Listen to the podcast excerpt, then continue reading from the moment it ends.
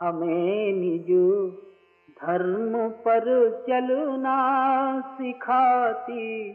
रोज रामायण सदा शुभ आचरण करना बताती। रोज रामायण हमें निज धर्म पर चलना बताती। रोज रामायण सदा शुभ आचरण करना बताती रोज रामायण। परम सम्माननीय उपस्थित महानुभाव इस समय आप श्री रामचरितमानस में नारी विषय पर कुछ सुनने के लिए उपस्थित हुए हैं। वैसे तो नारी भगवान की एक वह देन है कि जिसे श्री रामचरितमानस में तो स्पष्ट कह दिया गया कि नारी विष्णु माया प्रगत भगवान विष्णु की माया जो संसार का सृजन करती है, संसार का पालन करती है, सब कुछ नारी ही है।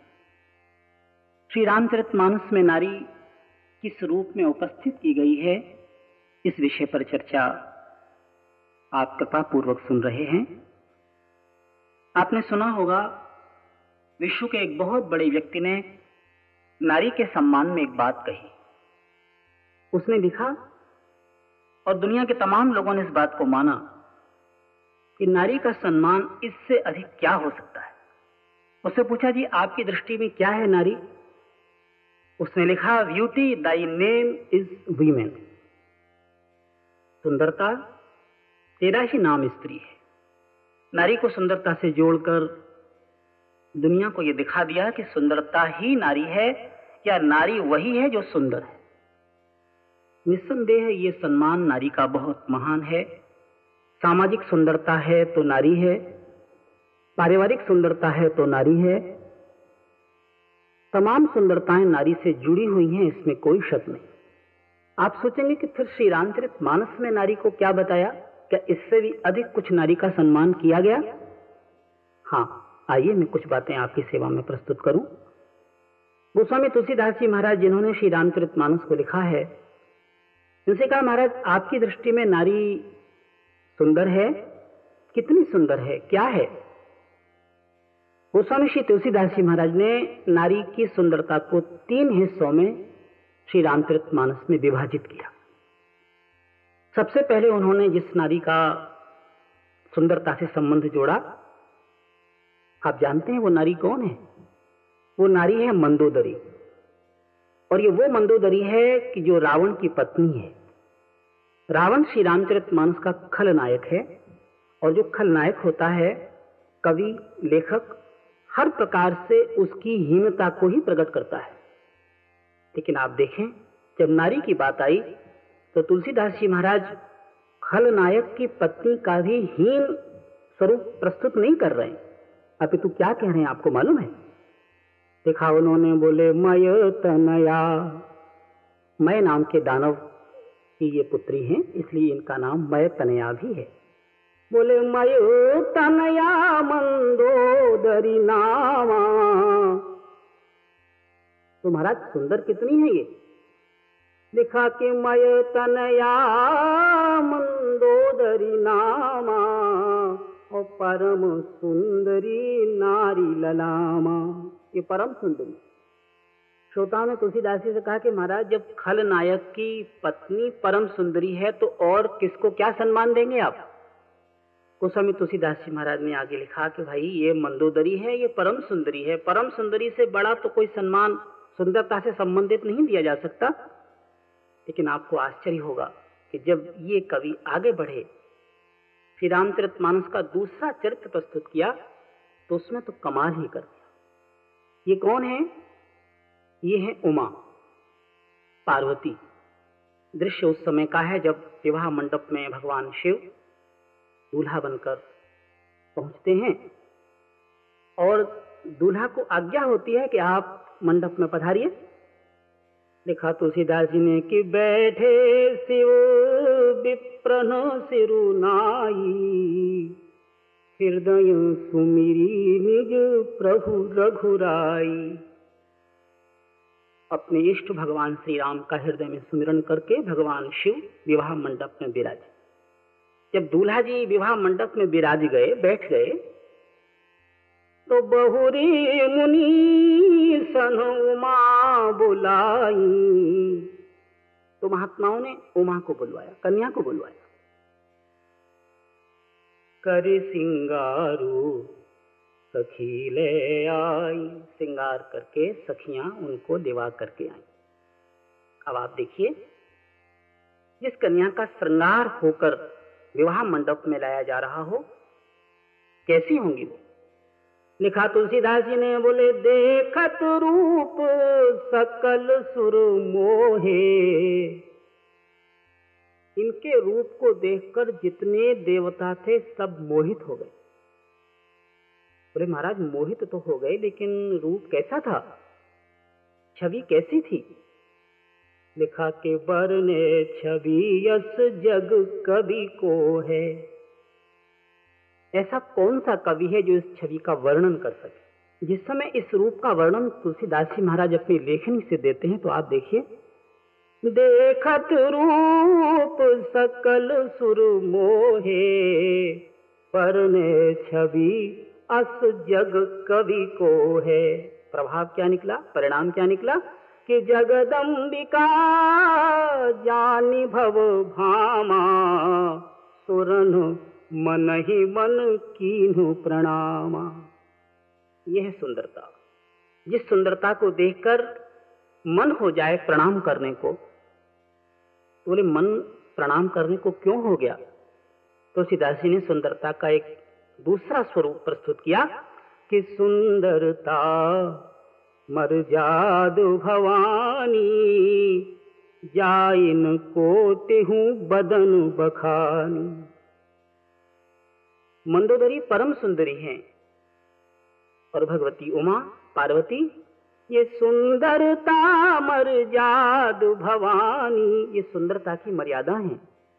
सुंदरता की मर्यादा वास्तव में अगर हम किसी सुंदर वस्तु को देखकर, मोहित होकर, उसके विषय में कुछ संकल्प विकल्प करने लगते हैं और अगर उन संकल्प विकल्पों में कोई ऐसी भावना भी हमारे मन में आ जाती है कि जो अमर्यादित है श्री रामचरित मानस में उस भावना का कोई स्थान नहीं। श्री रामचरित मानस की सुंदरता की मर्यादा क्या है कि जिस सुंदरता को देखकर सोरनु मन ही मन कीनो प्रणामा जिस सुंदरता को देखकर मन ही मन प्रणाम करने को जी करने लगता है, वही सुंदरता सुंदरता की मर्यादा है। अब जरा आइए तीसरी बात मैं आपके सामने प्रस्तुत करूँ। ये वो नारी हैं जिन्हें हम श्री रामचरित मानस में सीता के नाम से जानते हैं। सबसे पहले श्री राम और सीता बाल कांड के पुष्प वाटिका प्रकरण में मिलते हैं। श्री राम और श्री लक्ष्मण फूल लेने के लिए, पुष्पों का चयन करने के लिए गुरुदेव की आज्ञा से पुष्प वाटिका में पधारते हैं। उसी समय ते ही अवसर सीता तहु आई। गिरिजा पूजन जननी पठाई। संग सखी सब सुभग सयानी। गावही गीत मनोहर बान अपनी सखियों के साथ भगवती सीता, जनक राज दुलारी राज राजेश्वरी भगवती जानकी पधारी। श्री राम पुष्प ले रहे हैं। सीता जी भी अपनी सखियों के साथ स्नान आदि करके गिरजा जी के भवन में, उनके मंदिर में पूजन करने पधारती। एक सखी ने बाद में श्री राम को श्री लक्ष्मण को देखा। वो बेचारी मगन हो गई। उसके मन में ये भाव उठा, यदि ये रूप हमारी किशोरी जी, श्री जानकी जी भी देख लें तो कितना सुंदर। वो गई, जाकर उनसे कहा कि बहुत सुंदर दो राजकुमार, दो बालक वाटिका में हैं। अच्छा तो ये होगा कि हम लोग चलकर उनको देखें। तो तासु बचन अतिश यही सुहाने दरस लागिलो चनय कुलाने चली अग्र करी प्रिय सखी सोई। प्रीति पुरातन लखयन कोई।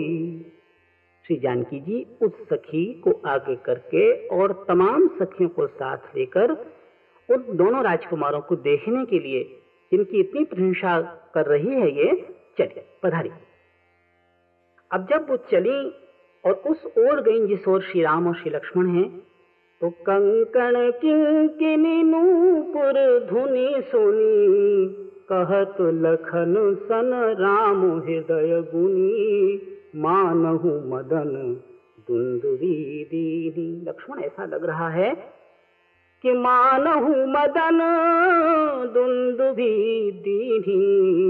मनसा विश्व विजय कह की मानो कामदेव आज पूरे विश्व को विजय करना चाहता है। इतना कहकर श्री राम उधर देखते हैं। इधर से भगवती सीता आ रही है। अब जरा आप देखिए, जब देख रहे हैं तो अब सुंदरता की बात तो कवि को कहनी पड़ेगी। क्या देखा कि देख सी शोभा? क्या शोभा देखी? क्या हुआ? बोले, देख सी शोभा, सुख पावा। हृदय सराहत बचन नयावा। भगवती सीता की शोभा देखी तो कैसी है? बोले, नहीं, कह नहीं सके। हृदय सराहत बचन नयावा। हृदय हृदय में सराहना करने लगे, कितनी सुंदर है सीता। लोगों ने कहा, साहब, ये तो बताइए तुलसीदास जी ने कहा कि ठीक है, श्री राम ने देखा, कैसी शोभा है, क्या है, आप बता रहे हैं, लेकिन कैसी शोभा है, इसको स्पष्ट तो करिए, तब तो पता चलेगा कि आपकी दृष्टि में नारी की सुंदरता क्या है। गोस्वामी जी ने लिखा कि, भैया, मैं क्या कहूँ? प्रभु श्री राम अनुभव कर रहे हैं देख सी शोभा सुख पावा, हृदय सराहत बचन नयावा। जनु बिरंची। श्री जानकी जी की सुंदरता कैसी है, शोभा कैसी है? आप जरा शब्दों में देखें। कि जनु बिरंची सब निज निपुणाई। मानो ब्रह्मा ने अपनी निपुणता अपनी योग्यता। जनु बिरंची सब सब। जितनी भी उनमें निपुणता थी, वो सब। जनु बिरंची सब निज निपुणाई। सोचा ब्रह्मा जी ने कि मैं इतना निपुण हूँ मुझमें इतनी निपुणता है, लोगों को कैसे दिखाऊँ? तो उन्होंने क्या किया कि संपूर्ण निपुणता को एकत्रित करके बिरची विश्व कहा प्रगति दिखाई? पूरे संसार को उस निपुणता को दिखाया। कि देखो, ऐसी निपुणता है मुझमें श्री सीता जी की सुंदरता कैसी है कि ब्रह्मा के समस्त निपुणता का स्वरूप। बोले साहब सुंदरता से क्या संबंध? लिखा तुलसीदास जी ने कि सुंदरता कहा सुंदर करई। बोले, सुंदरता इनकी क्या है? एक बहुत सुंदर कोई भवन हो। नाना प्रकार की उसमें बहुमूल्य पदार्थ वस्तुएँ सजी सजाई रखी हों। यदि उसमें प्रकाश नहीं है, आप वहाँ जाएँ, वहाँ अंधकार है। तो इतनी सुंदर वस्तुओं के रहने पर भी वो आपको कमरा, वो भवन शून्य नज़र आएगा, कुछ भी नहीं दिखाई देगा। ये सीता जी क्या है? जैसे उस भवन में यदि प्रकाश कर दिया जाए उस भवन की सुंदरता सामने आ जाएगी। श्री जानकी जी क्या है कि ये सुंदरता को भी सुंदर करती सुंदर क्या है, आप समझें? सत्यम शिवम सुंदरम। ब्रह्म का, भगवान का, परमात्मा का रूप सत्य है, शिव है, सुंदर है। लेकिन आपको मालूम है, हमारे उपनिषद, हमारे वेद, हमारे शास्त्र उस ब्रह्म को निर्गुण कहते हैं, निराकार कहते हैं, उसका कोई आकार नहीं। अच्छा तो क्यों जी? जब कोई आकार ही नहीं है तो सत्य है प्रमाण। जब आकार ही नहीं है तो शिव कल्याणकारी है प्रमाण। जब आकार ही नहीं है तो सुंदरम है इसका प्रमाण। कोई प्रमाण नहीं है। हाँ अगर उसका प्रमाण उपस्थित होता है तो एक के बल पर। और वो कौन है? वो है आद्या शक्ति भगवती सीता, प्रभु की निज माया। ये क्या है बोले, जनु बिरंची सब निज निपुनाई, ओ बिरची विश्व कहाँ प्रगति दिखाई सुंदरता कहाँ सुंदर करई, छवि गृह दीप से जनु बरई। छवि गृह, आप समझे? इसमें तमाम सजावट, इसमें तमाम बहुमूल्य वस्तुओं का संग्रह है, ऐसा छवि गृह। ऐसा घर, ऐसा भवन। दीप शिखा दीप शिखा, प्रकाश। जनु बरई। बोले महाराज, कोई उपमा तो दीजिए, कैसी है ये? तुलसीदास जी ने लिखा कि सब उपमा कवि रहे जुठारी, के ही पट तरऊ विदेह कुमारी। जितनी भी सुंदरता है, कवियों ने झूठी कर दी। सब उपमा झूठी कर दी। सुंदरता की उपमा जब झूठी हो चुकी है तो उन झूठी, झूठन से भरी हुई उन उपमाओं को देखकर क्या लाभ? भगवती सीता वो सुंदरता है, जो सुंदरता कह सुंदर करई, छवि गृह दीप सिखा जनु बरई देखा आपने? ये सुंदरता का तीसरा रूप प्रस्तुत अच्छा आप सोचेंगे कि बस कवियों को, महात्माओं को यही काम रह गया। नारी को सुंदरता से जोड़कर ही रह गए। इसके आगे नारी का कोई रूप प्रस्तुत नहीं किया गया। अगर हम नारी को केवल सुंदरता से जोड़ें, हमारी बेटी है, सुंदर नहीं है तो क्या वो हमारी बेटी नहीं है? पुत्री नहीं है, हमारी पत्नी? अगर सुंदर नहीं है तो क्या हमारी पत्नी नहीं है? हमारी माँ सुंदर नहीं है तो क्या हमारी माँ नहीं है? श्री रामचरित मानस का एक वह रूप आप सुनने जा रहे हैं कि जिसमें नारी को सुंदरता से आप जोड़ते हैं, ठीक है, लेकिन नारी की वास्तविक सुंदरता क्या है, इसको आप देखें। केवल सुंदरता से जोड़ना नारी का उतना बड़ा सम्मान नहीं है। मैं आपके सामने श्री मानस में नारी के उन अंशों को भी रखना चाहता हूँ कि जिन अंशों में नारी विभिन्न रूपों में किस प्रकार समाज के कर्म क्षेत्र में आगे आती हैं और समाज को व्यवस्थित करती सबसे पहले आप देखें। नारी का प्रथम रूप है कन्या, पुत्री। जब कन्या होगी, उसके बाद ही तो पत्नी होगी, उसके बाद ही तो माँ होगी। नारी माँ है, लेकिन बहुत बाद में। पहले पुत्री है, पहले वो कन्या है किसी की। एक कन्या है श्री रामचरित मानस में। उसका एक रूप आपके सामने प्रस्तुत किया जा रहा है। आप देखें। इस कन्या का नाम है उमा। ये हिमालय राज की कन्या है। जब ये विवाह योग्य हुई तो स्वाभाविक है माता पिता को थोड़ी चिंता होती ही है, योग्य वर मिले, कहाँ हो, कैसा हो, ये सब होता है मन में।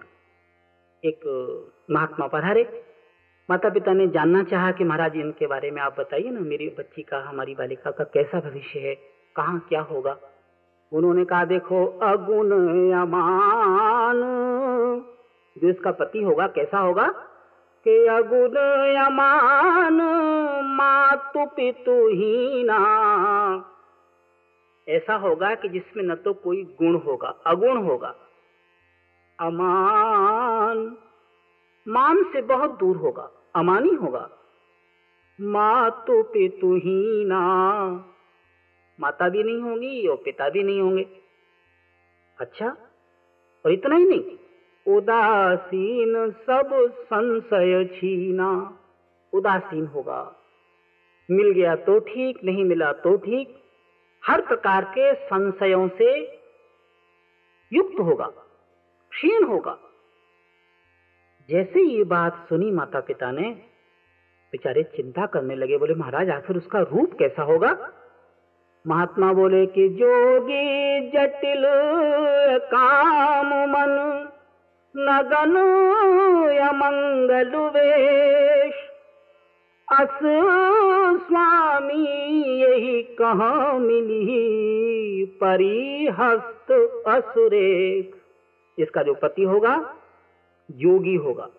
जोगी जटिल काम मन। मन में काम ही नहीं होगा। अब बोलो, जब मन में काम ही नहीं होगा तो संसार आगे कैसे चलेगा? योगी जटिल काम मन, नगन या मंगल वेश। ठीक से पहनने के कपड़े भी उसके पास नहीं होंगे। अच्छा तो कपड़े भी उसके पास नहीं होंगे और वेश भी उसका बड़ा अमंगल होगा। बोले, महाराज, कोई उपाय है कि ऐसा नहीं हो? बोले, नहीं नहीं, ये तो होगा, अवश्य होगा। क्यों?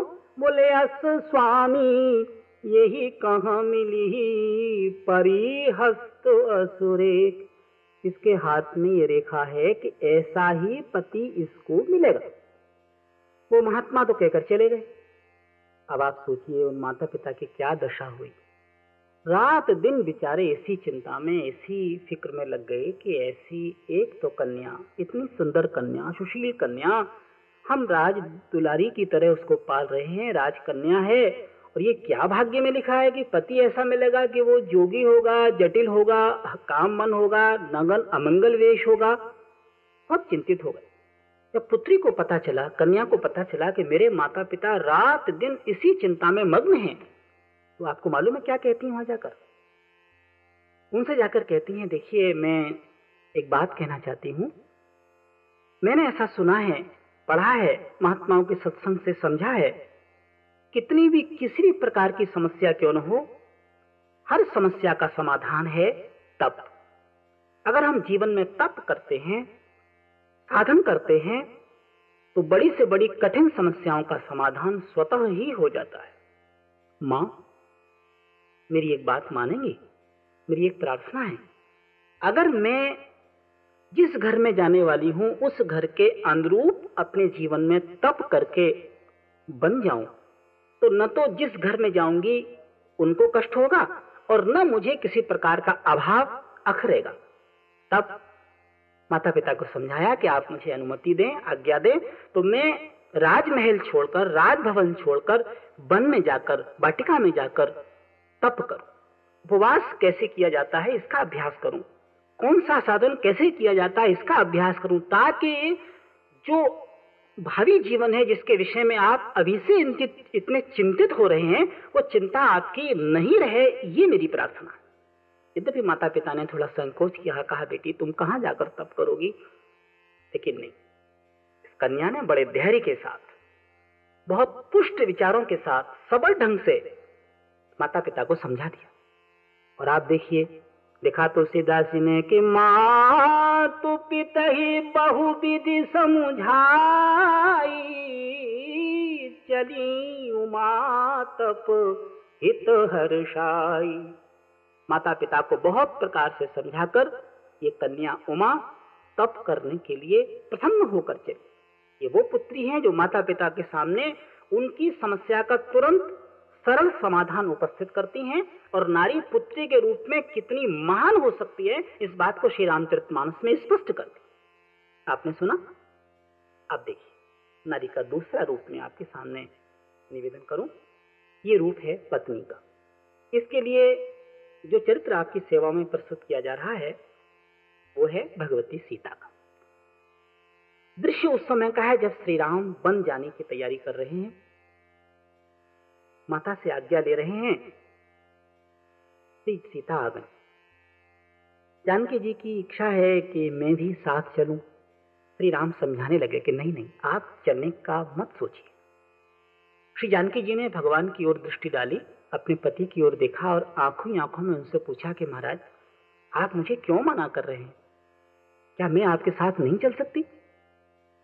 श्री राम ने कहा, देखो देवी, तुम मेरी पत्नी हो। पति का कर्तव्य होता है कि पत्नी को किसी भी प्रकार के कष्ट से बचा कर रखे।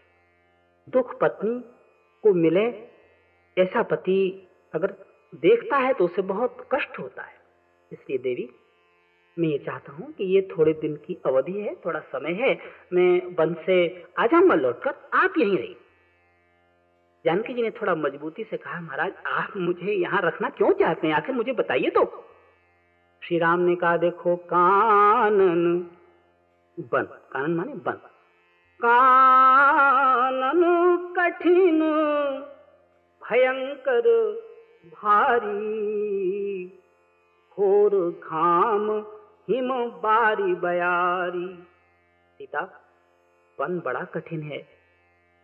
बहुत भारी भयंकर है। यानी भयंकर ही बहुत होता है, भारी भयंकर। वाह, क्या समझा रहे और देखो घोर घाम घाम। धूप, भयंकर धूप पड़ती है। हिम, बर्फ़ पड़ती है। और बारी बयारी, जब जल दृष्टि होती है तो खूब पानी पड़ता है, खूब हवा चलती है। देवी कुछ कंटक मग का कर नाना। चलब पया दे बिनु पद त्राना। चरण कमल मृदु मंजु तुम्हारे। ओ मार्ग अगम भूमि धर भारे कंदर खोह नदी नद नारे। अगम यगाधु न जाहि निहारे इतना ही नहीं, भालू बाघ प्रिक के हरि नागा करही नाद सुनी धीरज भागा आपको मालूम है, आपके चरण बड़े कोमल हैं। वहाँ पर बड़ी बड़ी कंदराएँ हैं, पर्वतों की चढ़ाई है, पर्वतों की उतराई है, और भालू बाघ ये सब वहाँ रात दिन कभी भी बोलने लगते हैं। हाँ करही नाद सुन धीरज भागा। ऐसा नाद करते हैं, ऐसा घोर शब्द करते हैं कि धीरज भी भाग जाता है। आप बहुत कोमल हैं, आप मेरी सलाह मानिए, आप मत चलिए। भगवती सीता बोली, महाराज, आप भी तो साथ रहेंगे, क्या हुआ उसमें? श्री राम बोले, देखो, भूमि सयन बल कल बसन, असन कंद फल मूल ते की सदा सब दिन मिलही, सबुई समय अनुकूल। देखो ज़मीन पर सोना पड़ेगा, वलकल वस्त्र पहनने पड़ेंगे, और आसन भी ऐसे ही होगा कंद मूल फल भोजन बहुत कठिनाई है। आप रहने दीजिए, और उसका भी कोई ठिकाना नहीं, कभी मिलते हैं, कभी नहीं मिलते हैं। किसी वन में फल मिले, किसी वन में फल नहीं मिले, तब तो बड़ी समस्या हो जाएगी। मेरी बात मानिए, आप मत चलिए। जानकी जी ने कहा, क्यों? आप देखें, श्री राम उनकी कोमलता देखकर एक बहुत ही महत्वपूर्ण शब्द कह गए। बोले, हंस गवनी, तुम नहीं बन जोगू। आप बन के योग्य हैं ही नहीं। हंस गवनी, तुम नहीं बन जोगू। सुनी अपयश मोहि दे लोग। अगर मैं आपको अपने साथ ले गया तो जो सुनेगा वो मुझे अपयश देगा। वो कहेगा, अरे राम, तुमको इतनी भी अकल नहीं थी कि इतनी कोमल सुकुमार पत्नी को साथ बन में ले गए? इसलिए मेरी आप बात मानिए और आप मत चलिए। कितने अच्छे ढंग से श्री राम ने सीता जी को समझाया। सुनी मृदु बचन मनोहर पिय के लोचन ललित भरे जल सिय के यद्यपि श्री राम ने बड़ी कोमलता से, बड़ी मधुरता से ये बातें कही, लेकिन लोचन ललित भरे जल सिय के लेकिन सीता जी के जो ललित लोचन थे, वो जल से भर गए। नेत्र सजल हो गए। लेकिन आप देखिए, मर्यादा क्या रोती नहीं है। उन जल के बिंदु को, आँसू को गिरने नहीं देती। क्या करती हैं? बोले, बरबस रोकी बिलोचन बारी तो धर धीरज उर अवनी कुमारी। हाँ एक बहुत व्यवहारिक बात है, हमको ध्यान में रखनी चाहिए कि जब कभी ऐसा संकट का समय है, किसी कर्म क्षेत्र में पति जा रहा है और पत्नी रोने लग जाए नारी पत्नी के रूप में रोने लग जाए तो पति का धैर्य भी छूट जाता है। श्री सीता सिखा रही है कि नहीं नहीं, मैं आपके धैर्य को छुड़ाना नहीं चाहती प्रभु, लेकिन मेरी एक प्रार्थना है, आप मेरी तो सुनिए, आपकी इतनी सुनी है मैंने, आप मेरी भी एक प्रार्थना सुन लीजिए।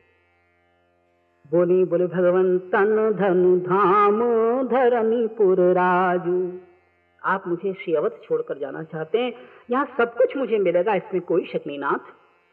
लेकिन तन धनु धाम धरनीपुर राजू, पति विहीन सब शोक समाजू। अगर पति नहीं है तो सब शोक समाज। ये सब जो है, शोक का समाज है। पति है तो तन भी अच्छा है, धन भी शोभा देता है, भवन धाम भी अच्छा लगता है, राज्य भी अच्छा लगता है। जब आप नहीं है नाथ तो कहीं कुछ नहीं। सच बात तो यह है प्रभु के प्राण नाथ तुम बिनु जग माही। मो कहूँ, सुखद कतहूं कछु नाही। क्योंकि जिय बिनु देह, नदी बिनु बारी। भगवान, किसी की देह तो हो और उसका जीव चला जाए, उसके प्राण चले जाए, उसकी आत्मा चली जाए, किस काम की है वो देह? नदी तो है, लेकिन पानी ही नहीं है उसमें। जियो बिनु देह, जिस प्रकार से बिना जिय के देह। नदी बिनु बारी, बिना पानी के नदी। ऐसे ही नाथ, पुरुष बिन नारी। उसी प्रकार से नाथ बिना पति के, पत्नी की स्थिति होती है। अगर पति है तो सब शोभा देता और पति नहीं है तो कुछ शोभा नहीं देता। छिन छिन प्रभु पद कमल बिलो की। जब भी मैं थकान महसूस करूँगी, जब भी मैं थोड़ी सी परेशान होंगी, उसका उपाय मेरे साथ रहेगा। क्या उपाय रहेगा आपके साथ? बोले, भगवान, जैसे ही मैं थकूँगी तो छीनू छीनू, आपके चरणों को देखूँगी। छीनू छीनू प्रभु पद कमल बिलो की। रही हूँ मुदित दिवस जिनको की जिस प्रकार से कोकी दिन में मुदित रहती है, उसी प्रकार से भगवान मैं प्रसन्न रहूँगी। जब भी मुझे कोई थकान होगी, मुझे कोई कष्ट होगा, मुझे कोई भय होगा, जो भी कुछ होगा, जहाँ आपके चरणों को देखा और वो तुरंत कष्ट दूर हो जाएगा, मेरी थकान तुरंत मिट जाएगी। क्या सुंदर बात सीता कह रही है। बोली भगवान, सब ही भांति प्रिय सेवा करी हूँ। मैं आपके साथ वन में चलूँगी तो आपसे कोई सेवा नहीं कराऊँगी। आपको किसी प्रकार की परेशानी में, किसी विचार में नहीं डालूँगी। बल्कि क्या करूँगी? कि सब ही भांति पिय सेवा करी हो। मार्ग जनित सकल श्रम हरि हो। मार्ग में जो भी श्रम उत्पन्न होगा, जो भी संकोच आपके सामने आएगा जो भी कठिनाई आपके सामने आएगी, जो भी परेशानी आपको होगी, उस सब परेशानी को मैं हरण करूँगी। आपने खाली कहकर रह गई सीता। ऐसी बात नहीं, कहकर नहीं रह गई। जो कहकर आई थी, समय आने पर उसको पूरा किया। क्या कहकर आई थी? जरा सुने। कहकर आई थी, महाराज, मार्ग जनित सकल श्रम हरि हो। सब ही भांति पियो सेवा करी हो। मार्ग जनित सकल श्रम हरि हो। परिस्थिति उत्पन्न हो गई। जैसे ही वन में भगवान पधारे तो गंगा पार होते ही एक ऐसा संकोच श्री राम के मन में आया कि जिसका कोई समाधान श्री राम नहीं ढूंढ सके। आप समझे कौन सा संकोच था? श्री राम गंगा पार जाने के लिए केवट से नाव मांगते हैं। केवट भगवान के चरण धोने की शर्त रखता है कि महाराज, आप चरण धुलवा लीजिए, फिर मैं आपको उस पार पहुँचा दूँगा। श्री राम उसकी बात को बड़े प्रेम से, स्नेह से स्वीकार कर लेते हैं और उसकी नाव पर बैठकर गंगा पार हो जाते जब उस पार पहुँचे तो वहाँ एक ऐसी विचित्र स्थिति उत्पन्न होती है उतरी ठाड़ भय सुर सरी रेता। सुर सरी मानी गंगा जी गंगा जी की रेती में खड़े सी राम, गुह लखन समेता। प्रभु श्री राम, भगवती सीता, निषाद सहित खड़े हुए। केवट ने सोचा कि उस किनारे पर तो मैंने इनको बहुत उलझा कर रखा था। आप चरण धुलाइए, ऐसा कीजिए, मुझसे कहिए। बहुत मैंने इनको मधुर परेशान किया है। इनको प्रणाम भी नहीं किया मैंने। जब ये आए तो मैंने कोई अभिवादन भी नहीं किया। क्या सोचेंगे अपने मन में कि बड़ा अशिष्ट है ये? केवट को अपनी भूल का एहसास हुआ। क्या किया केवट ने कि केवट उतरी दंडवत की ना? केवट ने उतरकर भगवान को दंडवत किया। अच्छा केवट तो इसलिए दंडवत कर रहा है कि चूँकि मैंने वहाँ इनका कोई अभिवादन नहीं किया है तो मुझे करना चाहिए। इन श्री राम बड़े संकोची जैसे ही केवट ने उतरकर दंडवत किया तो प्रभु ही सकुची तो भगवान को संकोच हुआ। जरा देखिए, कितनी बड़ी उपलब्धि केवट को भगवान करा चुके हैं। अपने चरण धुलवा चुके हैं। लेकिन श्री राम कह रहे नहीं नहीं, चरण धोने की जो उपलब्धि है, वो इसकी श्रद्धा का फल था। अब इसने मुझे नाव से पार उतारा है। इसे कुछ उतराई देना भी तो चाहिए। लेकिन संकोच है क्योंकि श्री राम के पास तो कुछ नहीं था।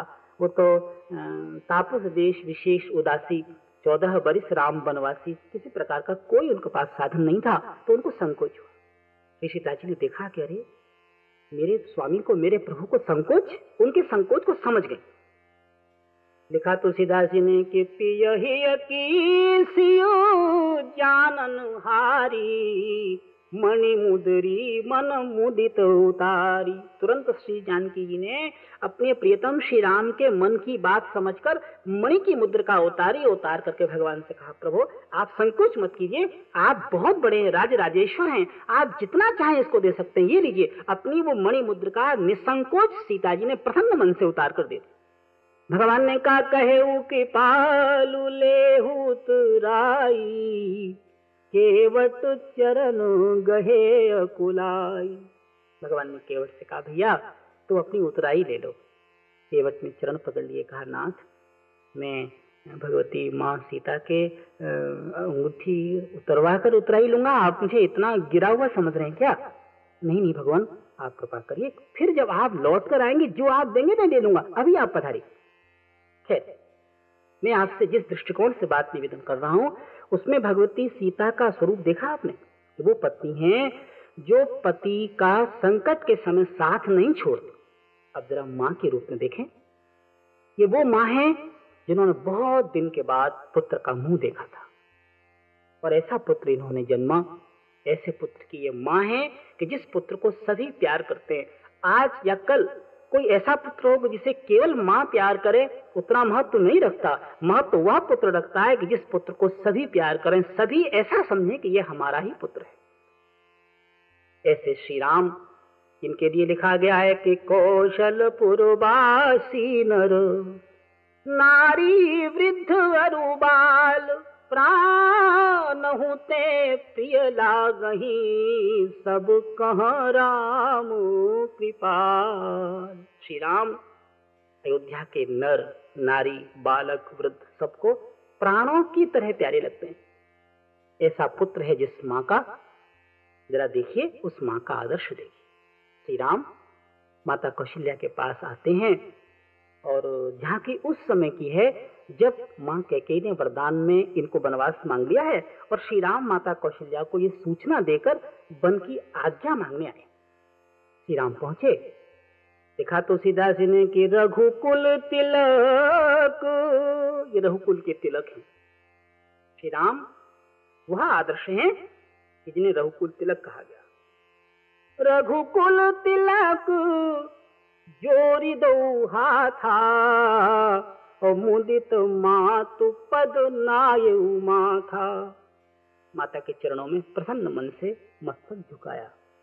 सादर सुंदर बदन निहारी, बोली मधुर बचन महतारी कहू तात जननी बलिहारी ओ कब ही लगन मुद मंगलकारी। माता कौशल्या ने श्री राम का सुंदर मुखड़ा देखा। श्री राम को विनम्र देखा। श्री राम ने कहा, माँ, मुझे आशीर्वाद दीजिए। माता कौशल्या बोली, बेटा, एक बात तो बताओ, आज तुम युवराज पद पर बैठने वाले हो ना? कितने बजे बैठना है? कब बैठना है? कब है उसकी लगन? कब ही लगन मुद मंगलकारी। मन को मुदित करने वाली, संसार का मंगल करने वाली वो लगन जब तुम युवराज बनकर फिर आगे राजा बनोगे, वो कब है? जरा बताओ ना। श्री राम ने सोचा, अपार ममता जिस माँ के मन में है से मैं कह दूँगा कि मुझे बन हो गया है। मैं वनवास के लिए जा रहा हूँ। कितना बड़ा कष्ट हो सकता है इनके मन को। श्री राम ने इस बात को थोड़ा मर्यादित और व्यवस्थित करके कहा। बोले, माँ, एक बात बताइए। ये युवराज पद क्यों दिया जाता है? माता कौशल्या बोली, बेटा, युवराज पद? इतना भी नहीं जानते हो? देखो, युवराज पद उसी को दिया जाता है जिसको आगे चलकर राजा बनाया जाता है। तुमको राजा बनाना है महाराज को, इसलिए आज युवराज पद देंगे। फिर जब समय आएगा, तुमको राजा बना दिया जाएगा। श्री राम बोले, माँ, मैं आपको एक शुभ संदेश देने आया हूँ, एक शुभ सूचना देने आया हूँ, एक खुशखबरी देने आया हूँ। माता कौशल्य बोली, बेटा, इससे भी बड़ी कोई खुशखबरी हो सकती है? बोले, माँ, हो नहीं सकती है। अच्छा बेटा, जरा बताओ, क्या खुशखबरी है? श्री राम बोले, माँ, देखो, पिताजी ने मुझे सीधा ही राजा बना दिया, युवराज पद की ज़रूरत ही नहीं कौशल्या जी बोली, है, सीधे राजा? भाई, कहाँ के राजा बना दिया तुमको? श्री राम ने कहा, माँ पिता दीन मोहि कानन राजू। पिताजी ने मुझे वन का राज्य दे अयोध्या का राज्य तो छोटा सा था तो पिताजी ने सोचा कि ये श्री राम बड़े हैं, ये बड़े भाई है तो इनको बड़ा राज्य दे दो। तो पिता दीन मोहि कानन राजू। जहाँ सब भांति मोर बड़काजू माँ, मुझे बहुत काम करना है वहाँ। मुझे वहाँ महात्माओं का दर्शन होगा। मुझे वहाँ बहुत अच्छे अच्छे कार्य, मुझे बड़ी विद्याओं का विद्याओं की प्राप्ति होगी। इस प्रकार माँ को समझाने लगे। माता कौशल्या थोड़ी मुस्कुराई। माता कौशल्या ने मनी मन सोचा, करे कि मेरा बेटा मुझको सिखा रहा है। कहीं मैं घबरा न जाऊँ। थोड़ी देर के लिए मौन हो गई। श्री राम ने देखा कि माँ मौन हो रही हैं तो कुछ ऐसी आज्ञा न निकले। क्या प्रभु श्री राम भी थोड़ा सोच में पड़ गए कि यानी क्या कहेंगे अब? पर आप देखिए, ये वो माँ है जो श्री राम तीर्थ मानस की माँ है। श्री राम की माँ, जिसने श्री राम जैसे पुत्र को जन्म दिया है, वो माँ क्या कहेगी? और ऐसी माँ ही श्री राम जैसे पुत्र को जन्म देती है, जो माँ इतना उच्च आदर्श उपस्थित करती श्री राम मानस में तुलसीदास जी ने लिखा, बोले, धर्म स्नेह, उभय मति घेरी, भई गति साप छूदर केरी। माँ विचार कर रही है, एक तरफ़ धर्म है और एक और स्नेह है। मुझे पुत्र से मोह एक और है और धर्म एक और है। माता कौशल्या ने बहुत मन में स्थिरता से विचार किया। विचार करके सोचने लगी कि राखऊ, सुत ही करऊ अनुरोधू। अगर मैं कह दूँ कि राम, तुम बन न जाओ। क्या अधिकार है कह को तुम्हें बन भेजने का? अरे मैं उसके बेटे को जब किसी प्रकार से कोई कष्ट नहीं देना चाहती तो मेरे पुत्र को बन भेजने का उसे क्या हक है? कह दूँ, नहीं, अगर मैं ऐसा कहूँगी तो ये मेरे पुत्र के प्रति प्रेम नहीं होगा। बल्कि ये मेरे पुत्र के यश में बाधा होगी। अगर मेरा बेटा बन जाता है तो रघुवंश की मर्यादा बढ़ेगी। माँ कैके का सम्मान बढ़ेगा और मेरा बेटा दुनिया का एक आदर्श बेटा कहलाएगा। माँ ने अपनी छाती पर पत्थर रख लिया माँ ने उस वात्सल्यपूर्ण हृदय पर बहुत मजबूती के साथ अंकुश लगाया और श्री राम से कहा, बेटा क्या कहा तुमने? तुमको बन जाना है ना? हाँ माँ, बन जाना है। क्या आज्ञा है? आप देखें, करोड़ों करोड़ों माताएँ इस बात पर न्योछावर हो जाती। सरल स्वभाव राम महतारी। सरल स्वभाव राम महतारी। बचन धीर धर भारी तात जाऊँ पली। इन्हें का पितु आयसु सब धर्म कटी का बेटा, आज कौशल्या कितनी प्रसन्न है, इसका तुम अनुमान नहीं लगा सकते। जिस समय पिताजी की आज्ञा मिली और तुम यहाँ मुझसे आज्ञा लेने चले आए। आज मेरा हृदय प्रफुल्लित हो गया, बेटा। राम, दुनिया के तमाम धर्म एक तरफ़ हैं। और अगर किसी कार्य में पिता की आज्ञा है तो पितु आयस सब धर्मक टीका, पिता की आज्ञा सब धर्मों का तिलक है। तो निश्चित ही पिता की आज्ञा मानकर बन जाओ। इस प्रकार माँ कौशल्या ने क्या श्री राम से प्रेम नहीं था माँ को, प्रेम था। लेकिन प्रेम का मतलब यह नहीं है कि हम पुत्र के उत्कर्ष को रोक दें। प्रेम का मतलब यह है कि पुत्र को आगे बढ़कर कर्म क्षेत्र में जो माँ उतारती है, ऐसी माँ श्री रामचरित मानस की नारी माँ के रूप में आप सुन रहे हैं, ये माँ है। आइए एक और बात समझ लें। आप कहेंगे, ठीक है साहब, कन्या हो गई, पत्नी हो गई, माँ हो गई, अगर बहन है तो? हाँ हाँ। बहन की भी एक बात सुन एक बहन, श्री रामचरित मानस की एक नारी बहन के रूप में अपने भाई को क्या प्रेरणा देती है, वो जरा देखिए। बात तो ये उस विभाग की है कि जहाँ खलनायकों की बस्ती है, लेकिन खलनायक अपनी जगह है, लेकिन नारी का स्थान अपने स्थान पर है। खलनायक की पत्नी मंदोदरी को जब तुलसीदास जी श्री रामचरित मानस में परम सुंदरी कह सकते हैं तो खलनायक की बहन की भी एक बात आप सुन लीजिए, जो जो जो बड़ी ही उच्च कोटि की प्रेरणादायक है। जाती है वह। वो बहन का नाम तो आप समझ ही गए होंगे, उस बहन का नाम नहीं लेना है। वो बहन है, बस रिश्ता आप देखिए। नारी इस रिश्ते में उपस्थित है, उसको आप देखिए। ये बहन जाकर रावण के दरबार में उसको कहती, कि करसी पान सोवसी दिन राती। अरे भैया क्या कर रहा है तू? करसी पान बस मदिरा पान करना। सोवसी दिन राती, रात दिन सोना। इसके अलावा कुछ नहीं करना तुमको? अरे सुधी नहीं, तब सिर पर आ रहा थी तुझे पता नहीं, तेरे सिर पर बहुत बड़ा शत्रु आ गया। और इसके बाद आप देखिए, कितनी सुंदर नीति बहन अपने भाई को सिखा रही। बोली, राजनीति बिनु, धन बिनु धर्मा, हर ही समर पे बिनु सत कर्मा विद्या बिनु विवेक उपजाए श्रम फल पढ़े, किए रूपाए अरे संग ते जति, कुमंत्र ते राजा, ओ मानते ज्ञान, पान ते लाजा। प्रीति प्रणय बिनु, मद ते गुनी ना सही बेगी नीति अस सुनी। रात समझे? आप नीचे से इसको लिखिए ना सही बेग नीति अस सुनी। जल्दी नष्ट हो जाते हैं। नीति ऐसी सुनी गई है। क्या जल्दी नष्ट हो जाता है? कि राजनीति बिनु, बिना नीति के राज्य। धन बिनु धर्मा, बिना धर्म के धन। हर ही समर्पे बिनु सत कर्मा बिना भगवान को समर्पित किए हुए अच्छे कर्म। अच्छे कर्म अगर भगवान को समर्पित नहीं करेंगे तो अभिमान हो जाएगा। मान हो जाएगा, मद आ जाएगा, जब मद आ जाएगा, अभिमान हो जाएगा तो वो कर्म करने की शक्ति नष्ट हो जाएगी और हम जाने क्या सोचने लगेंगे। इसलिए हर ही समर्पे बिनु सत कर्मा जल्दी नष्ट हो जाते हैं विद्या, बिनु विवेक उपजाए, बिना विवेक उपजाए विद्या। विद्या पाना एक बात है और विद्या को विवेक से जोड़ देना एक अलग बात है।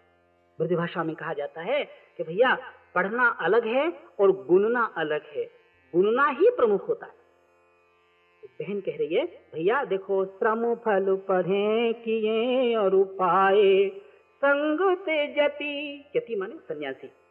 अगर संग में पड़ जाए और कुमंत्र ते राजा, और राजा कुमंत्र में पड़ जाए, बुरी सलाह, उचित सलाह न मिले तो नष्ट हो जाता है। और मानते ज्ञान ज्ञानी हो और मान आ जाए।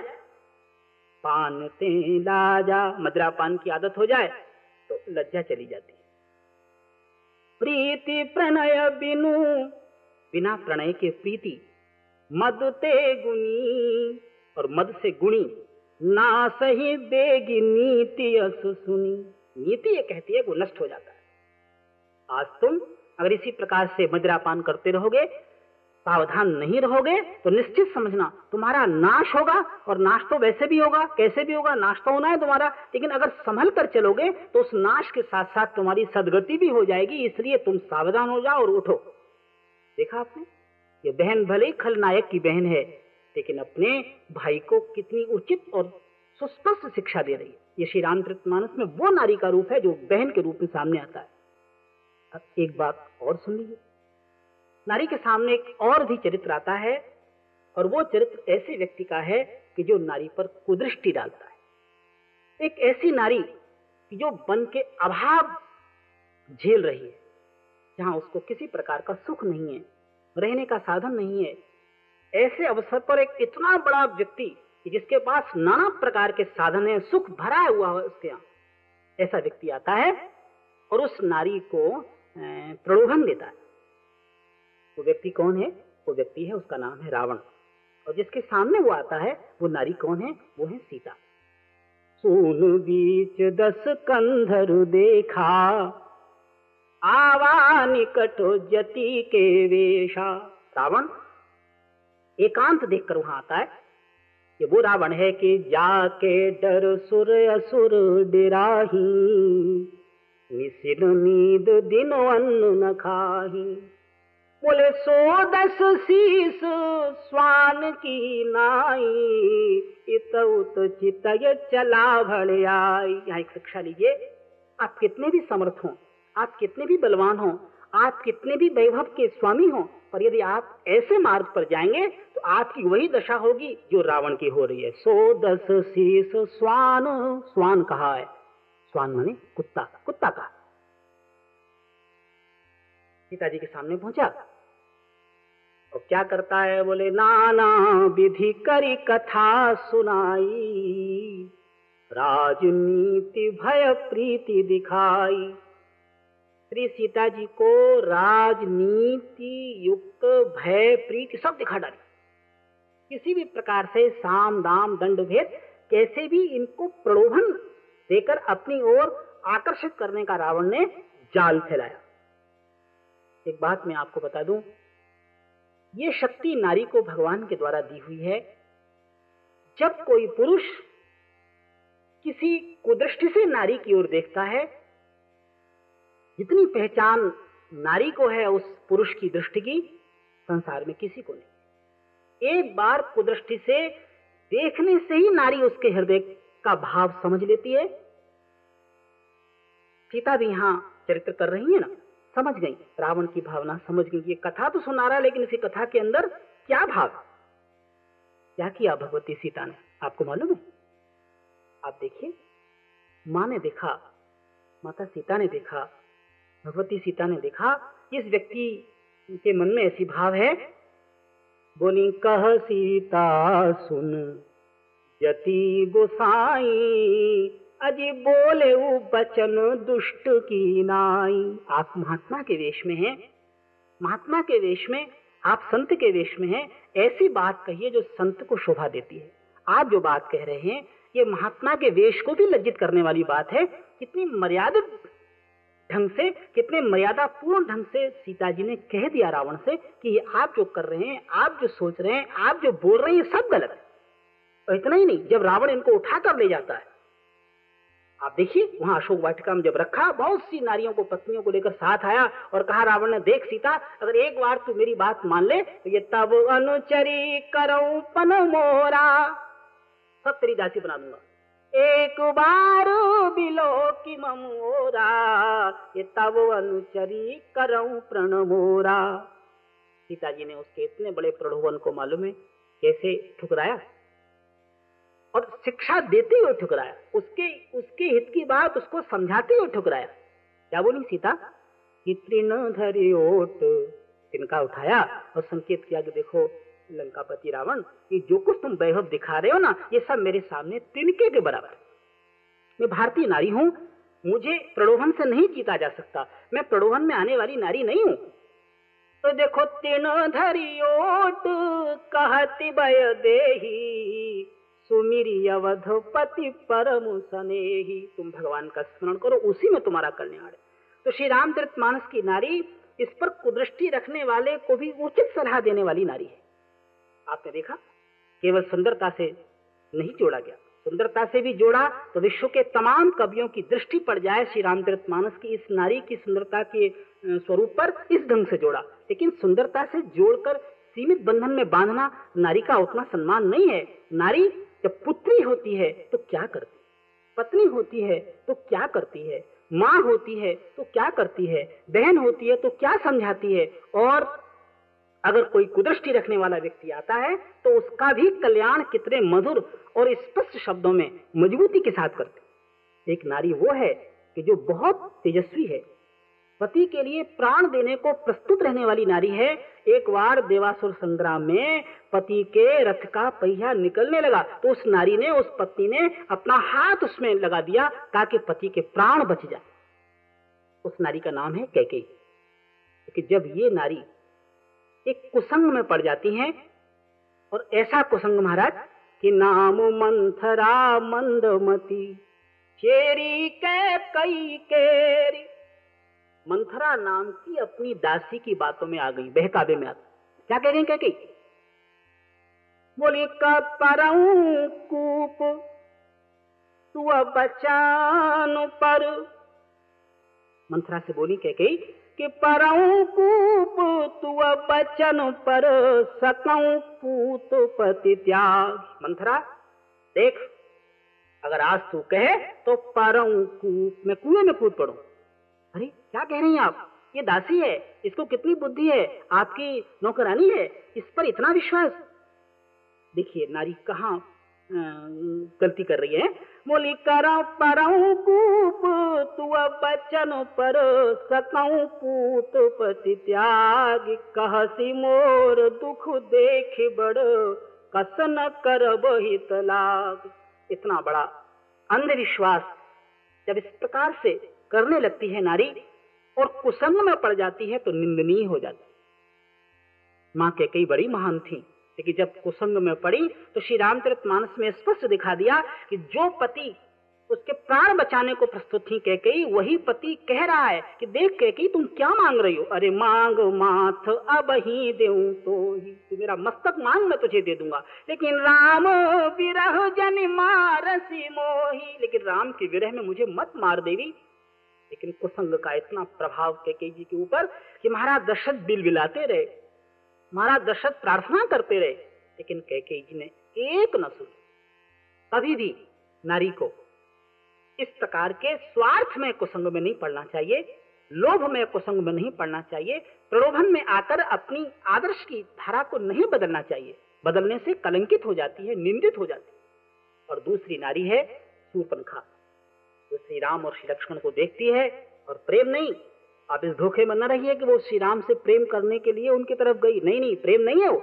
श्री राम से बोली कि मैं अब तक मैंने विवाह ही नहीं किया है। आपको देखकर मेरे मन में कुछ आया है, है? मन माना कछु तुम ही निहारी। श्री राम ने कहा देवी जी मेरे साथ तो ये हैं। सीता चित कही प्रभु बाता। सीता जी की ओर देखा लक्ष्मण जी को इशारा कर दिया तो लक्ष्मण जी के पास चली गई। अच्छा लक्ष्मण जी ने कहा, देवी जी, आपसे भूल हो गई है, आप वहीं चली जाइए। सुरपनखा बोली, मैं वहाँ कैसे जाऊँ? वो तो उनके साथ तो उनकी पत्नी है। लखनलाल जी बोले, चिंता मत करिए, इनके पिताजी ने भी एक के अलावा और विवाह किए आप चले जाओ, और आपका भी वहाँ निर्वाह हो जाएगा। जाइए जाइए। प्रभु समर्थ। कौशलपुर राजा, जो कछु कर ही नहीं सब छाजा। देवी अगर आपको इन्होंने स्वीकार कर लिया तो पिताजी जो इनके पिताजी है ना, वो बड़ी रानी के पुत्र को भी बन भेज देते हैं। तो आपकी बात ज़्यादा चलने लगेगी। चाहिए जाइए। तो लक्ष्मण को पति रूप में, भाव रूप में लेकर आई थी श्री माती जी। तो आप दोबारा श्री राम के पास क्यों गई? क्योंकि छोटे भाई की स्त्री बड़े भाई के लिए कन्या के सदस्य हो जाती है, पुत्री के समान हो जाती है। और इसीलिए आप देखिए, इसका परिणाम ये निकलता है कि सूर्पनखा की नाक और कान दोनों चले जाते मैंने आपकी सेवा में ये निवेदन किया कि श्री रामचरित मानस में नारी विभिन्न दृष्टियों से उपस्थित की गई और लोगों को ये बताया कि अरे दुनिया के लोगों, नारी केवल सुंदरता नहीं है। नारी को केवल सौंदर्य से जोड़कर, केवल हंसने बोलने का साधन बनाकर मत चलो। नारी हमारी माँ है, नारी हमारी बहन है, नारी हमारी बेटी है। नारी के प्रति हमें क्या भाव रखना चाहिए? ये तमाम बातें श्री रामचरित मानस में उपस्थित की गई। आपने बड़े धैर्य के साथ इस बात को सुना। इसके लिए धन्यवाद। शेष चर्चा पुनः। श्री राम जय राम जय जय राम।